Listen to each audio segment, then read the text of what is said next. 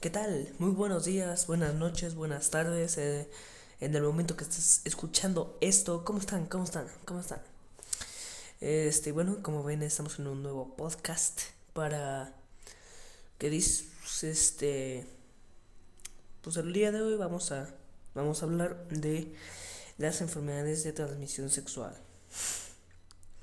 Este, así que esto es un breve resumen de más o menos de qué es esto, este tema.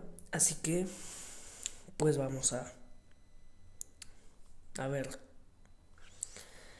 El ET, EETCS, o sea, las enfermedades de transmisión sexual, son enfermedades que son muy comunes en muchas personas que las tienen no tienen síntomas, por eso es importante hacerte exámenes sin importar si tienes síntomas de ETC, ETC o no, sin tratamiento, las infecciones de transmisión sexual pueden causar serios problemas de salud.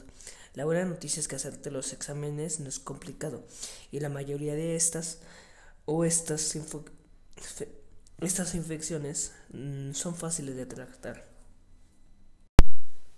Y este bueno, ahora vamos a hablar del tema número 2 ¿Qué vendría siendo el embarazo adolescente?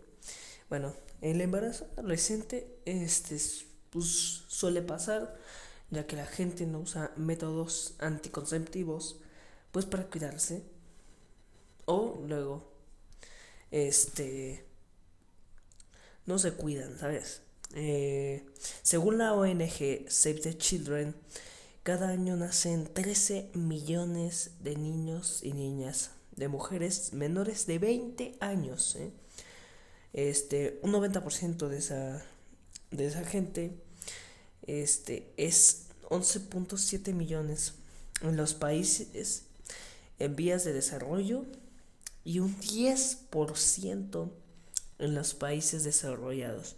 O sea que esto pasa en países que no están muy desarrollados, que no tienen demasiada tecnología, supongo que no hay demasiada tecnología. Ya yo creo que sería por África, por esos lugares que no están desarrollados mm, económicamente. Ya, eh, porque en los países desarrollados, desarrollados son 1.3 millones de personas, de jóvenes que este, tienen hijos.